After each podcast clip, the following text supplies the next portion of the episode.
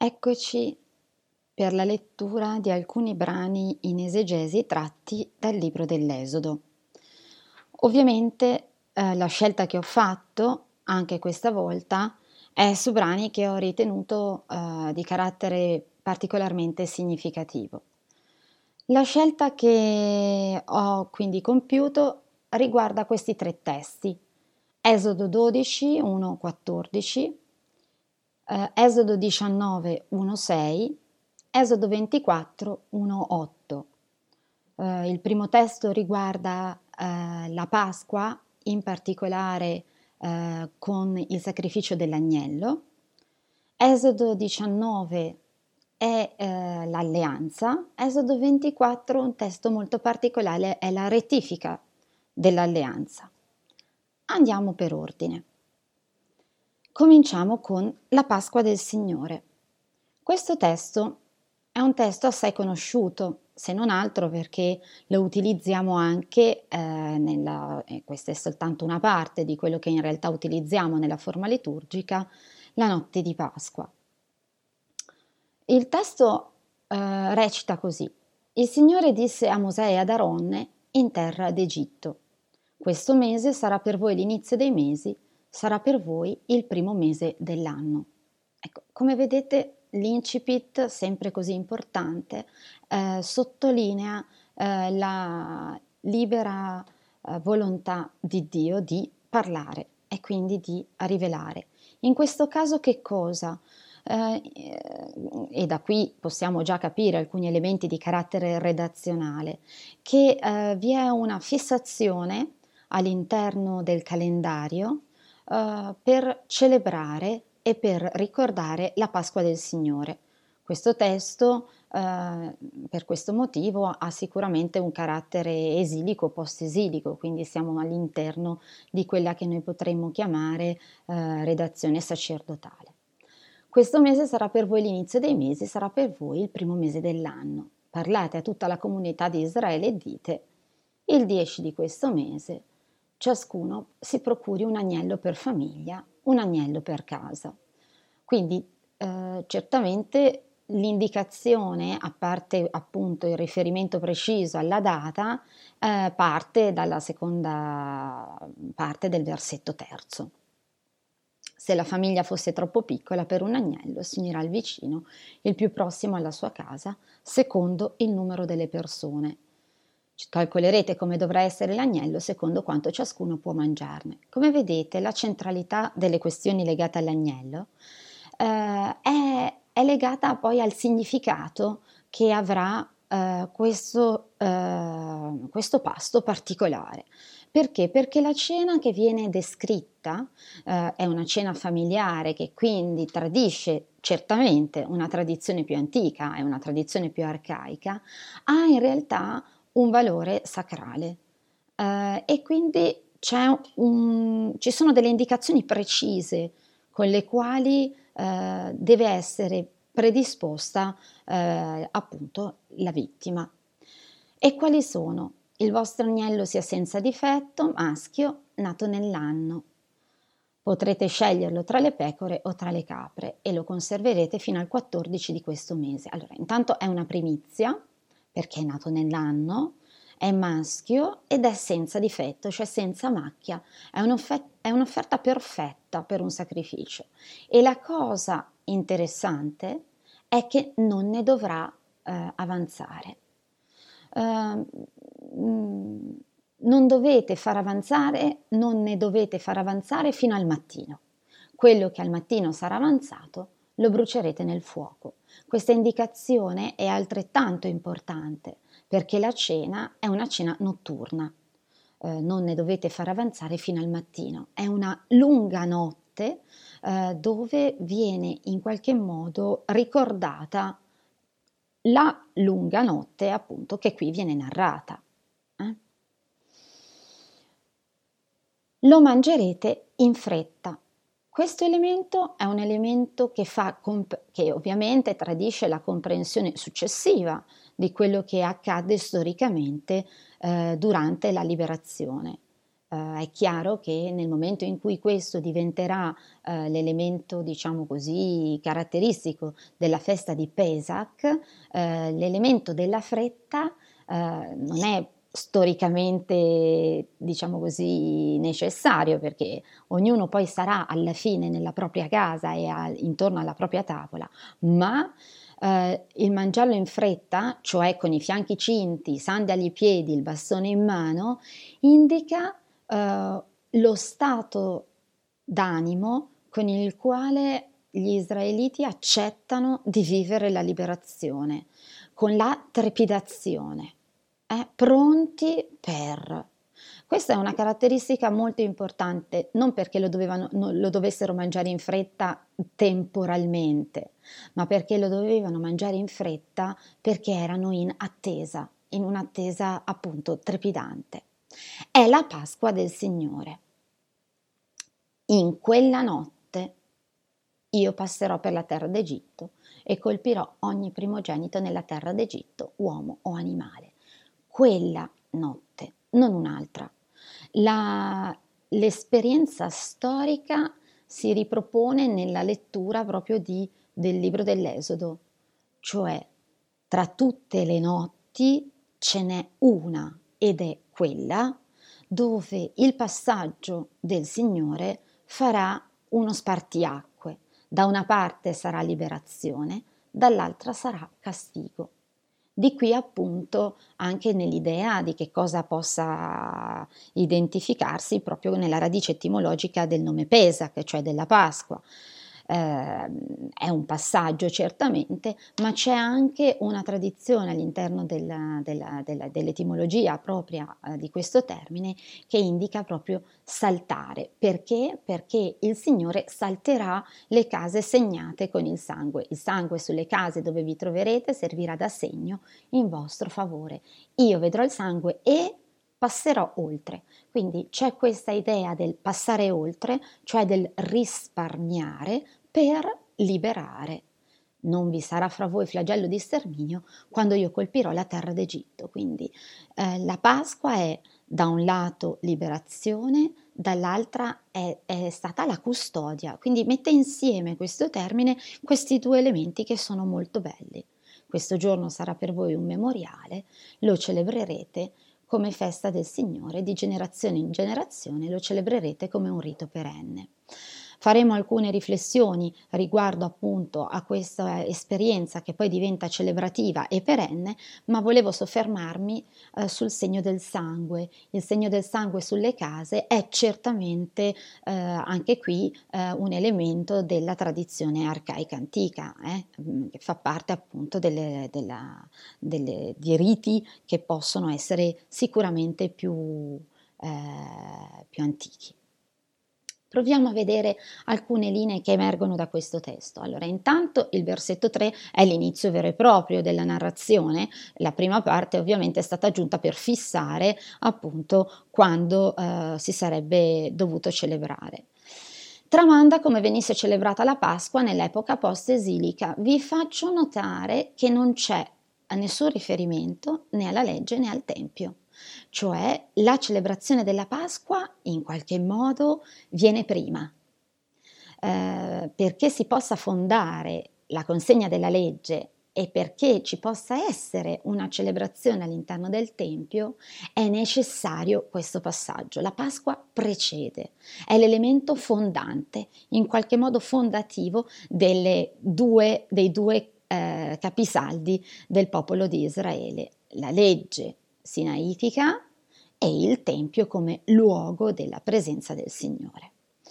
Gli elementi redazionali sacerdotali li possiamo appunto intravedere nel riferimento preciso al 14 di Abib Nisanda. Allora questa sarà la data fissata per la festa di Pasqua.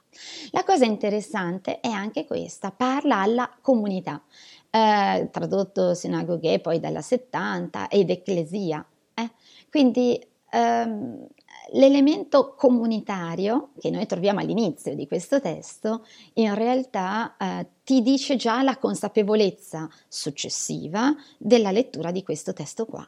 È il popolo di Israele che secondo il riferimento di Esodo 12, è ancora in schiavitù, già si percepisce comunque come comunità in qualche modo separata.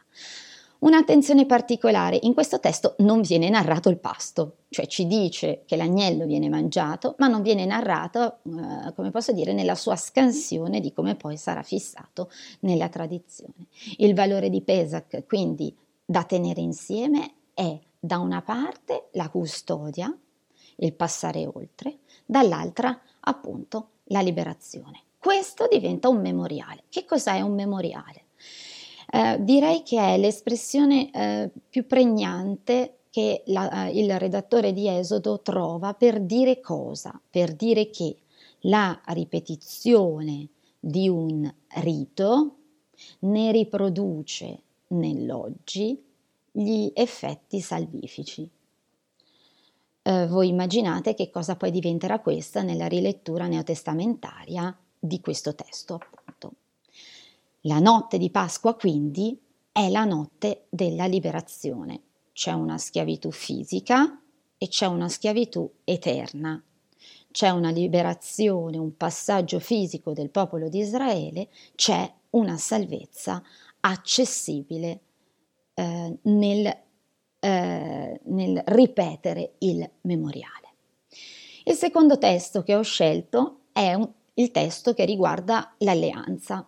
Uno dei testi che riguardano l'alleanza, ma anche in questo caso ho scelto questo testo perché è molto preciso nel suo appunto, nella sua logica, per far vedere proprio come la Berit che il Signore decide di fare con Mosè ha delle caratteristiche particolari. Al terzo mese, dall'uscita degli Israeliti dalla terra d'Egitto, nello stesso giorno essi arrivarono al deserto del Sinai. Levate le tende da Refidim, giunsero al deserto del Sinai, dove si accamparono. Israele si accampò davanti al monte. Avete già capito che anche questi sono elementi topografici precisi che ci fanno appunto fare riferimento di nuovo a una redazione di carattere sacerdotale. Mosè salì verso il monte e il Signore lo chiamò dal monte dicendo, quindi di nuovo Mosè sale, cioè una ascensione verso la dimensione di Dio, ma è il Signore che parla. Questo dirai alla casa di Giacobbe e annuncerai agli Israeliti. Il prologo storico che in qualche modo il Signore decide di fare è molto interessante. Voi stessi avete visto ciò che io ho fatto, come ho sollevato voi su ali di aquile, vi ho fatto venire fino a me. Quindi ci sono tre richiami storicistici che Dio pone come condizione, cioè l'alleanza viene fatta sulla base di una storia già condivisa che trae origine dalla libertà di Dio. Voi avete visto quello che io ho fatto all'Egitto. Io, il Signore, ho operato. Poi ho sollevato voi su ali di aquile, vi ho salvato, vi ho portato fin qua. La cosa interessante è che non dice vi ho fatto venire sul monte Sinai, ma vi ho fatto venire fino a me. L'obiettivo della liberazione non è la terra, ma è arrivare a Dio. Molto interessante, il versetto 5 si apre con ora. L'alleanza, la Berit, che ha una storia pregressa, perché le prime azioni sono tutte di Dio, impongono una scelta presente, ora. E ci sono le due condizioni. Se darete ascolto alla mia voce, quindi l'osservanza della parola, e la custodia dell'alleanza. Quindi c'è un passato e c'è una condizione posta. Il testo procede e dice: voi sarete per me una proprietà particolare fra tutti i popoli, mia infatti è tutta la terra.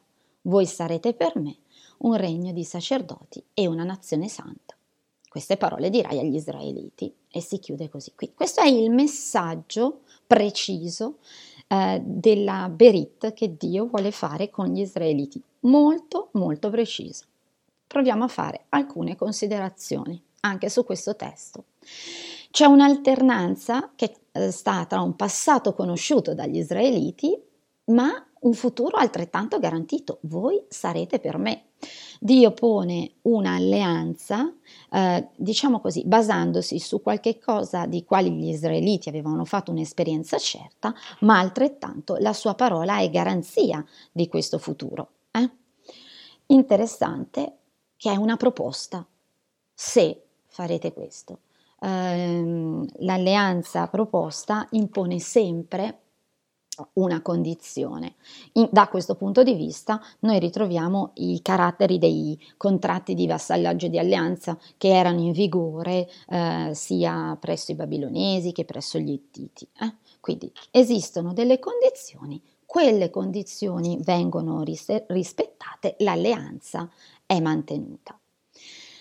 La proprietà particolare tra le nazioni: voi sarete una segula, un qualche cosa di mio. Ma la cosa interessante è che questa proprietà particolare indica non tanto il possesso, quanto il privilegio e la separazione di questo popolo rispetto agli altri popoli. La proprietà particolare del Signore è qualche cosa che Lui riserva per sé. È un privilegio e non un possesso. Inoltre, per essere precisi, stabilisce anche la modalità di questa particolarità data a questo popolo. Saranno un regno di sacerdoti e una nazione santa. Questo regno di sacerdoti non è un regno, diciamo così, politico, ma è un popolo di sacerdoti, non è una ierocrazia nel senso proprio di potere dato ai sacerdoti, ma il fatto che, essendo un popolo di sacerdoti, sono consacrati a Dio e quindi hanno la possibilità di accedere a un'intimità con Dio. Questo rappresenterà il culto.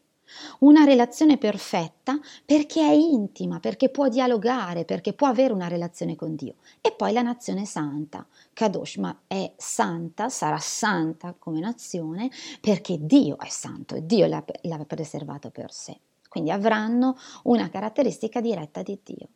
Ovviamente questa è una proposta che esige una risposta libera.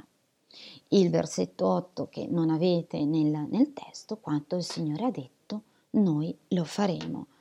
Liberamente viene scelto poi l'attuazione di quello che la Berit proponeva. Siamo al capitolo 19. Il capitolo 24 in questo testo ci propone la ratifica di quella che è l'alleanza, direi proprio la conclusione perfetta attraverso un rito quello dell'aspersione del sangue. Il Signore disse a Mosè: abbiamo imparato di nuovo a riconoscere in questo la libera iniziativa di Dio. Sali verso il Signore tu e Aronne, Nadab e Abiu e 70 anziani di Israele. Voi vi prostrerete da lontano, solo Mosè si avvicinerà al Signore, gli altri non si avvicinano e il popolo non salga con lui. Quindi l'iniziativa è di Dio, ma in questo caso l'ascensione è un'ascensione, diciamo così, più collettiva. Ci sono molti mediatori a nome del popolo. Mosè resta l'unico mediatore, solo lui ha l'accesso direttamente al Signore. Tenete presente che questo testo avrà un valore fondamentale per quello che sarà uno dei riti più importanti della cultualità ebraica, che è quella dello Yom Kippur. Soltanto il sommo sacerdote entrerà dentro il Santo dei Santi per offrire l'offerta perfetta, che è qualche cosa che attinge appunto a questo testo. La cosa importante è che in questo caso le cose che Mosè riferisce al popolo sono tutte le parole del Signore e tutte le norme, cioè l'idea della legge è qualcosa di estensivo, non ha soltanto una funzione normativa, vabbè vi do i 10 comandamenti, punto e chiuso, no, c'è una comunicazione di tutte quelle che sono le parole del Signore e tutte le norme. Questa idea estensiva della legge ci fa capire che siamo anche qui di fronte a un testo certamente tardivo. Ovviamente tutto il popolo risponde a una sola voce dicendo: tutti i comandamenti che il Signore ha dato noi li eseguiremo. Non ci interessa, diciamo così, la fase redazionale semplice di come sono andate le cose, prima è salito Mosè, poi torna giù, poi risale, ma insomma comunque non è questo l'elemento. L'elemento è che il popolo accetta tutto e così Mosè scrive le parole del Signore ed ecco si alza di buon mattino, erige un altare con le 12 pietre, no? Le 12 stelle, le 12 tribù di Israele. Quindi l'altare, il segno quindi arcaico, se vogliamo, di questo elemento, ha l'elemento complessivo di tutto il popolo di Israele. E poi viene fatto un rito di offrire gli olocausti, di sacrificare i giovenchi, il segno della metà del sangue con la quale viene asperso dopo essere stata versata nei catini. Molto interessante è la risposta del popolo. Quanto ha detto il Signore lo eseguiremo, vi presteremo ascolto. Quindi prima ascolti, ovviamente logicamente, e poi esegui. Quindi è una parola, quella del Signore, che va ascoltata, interiorizzata e quindi trasformata poi in azione concreta. Il patto viene sancito con il sangue alla fine, il sangue delle offerte viene appunto versato sul popolo, ecco il sangue dell'alleanza che il Signore ha concluso con voi sulla base di tutte queste parole. Quindi c'è un'alleanza che è basata non sul rito, ma sull'osservanza delle parole che il rito sancisce, cioè che l'aspersione con il sangue suggella e rettifica. Alcune suggestioni date da questo testo. Intanto ha dei riferimenti precisi, come vi dicevo, ma la consapevolezza che noi vi leggiamo, noi faremo tutto, ascolteremo tutto, le parole le conserveremo, è data dalla lettura del momento concreto che il redattore aveva, cioè veramente le parole del Signore, la legge, sono il nostro fondamento. Non ci dice le leggi, ma che ci sono le parole, e questa è la cosa più importante probabilmente, il riferimento di una ascensione collettiva, i 70 anziani insieme a Mosè, e c'è un'adesione collettiva. Quindi l'idea di un popolo che si costituisce attorno a questa alleanza. L'elemento determinante, appunto, è questo. Prima di entrare nella terra, da cui appunto la promessa di arrivare alla terra, c'è una relazione fedele nella quale entrare con il Dio fedele alle promesse. Sembrerebbe tutto perfetto, c'è un patto saldo, Israele lo ha concluso con grande solennità, eppure questo patto verrà violato con il vitello d'oro con il quale si aprono appunto i capitoli successivi.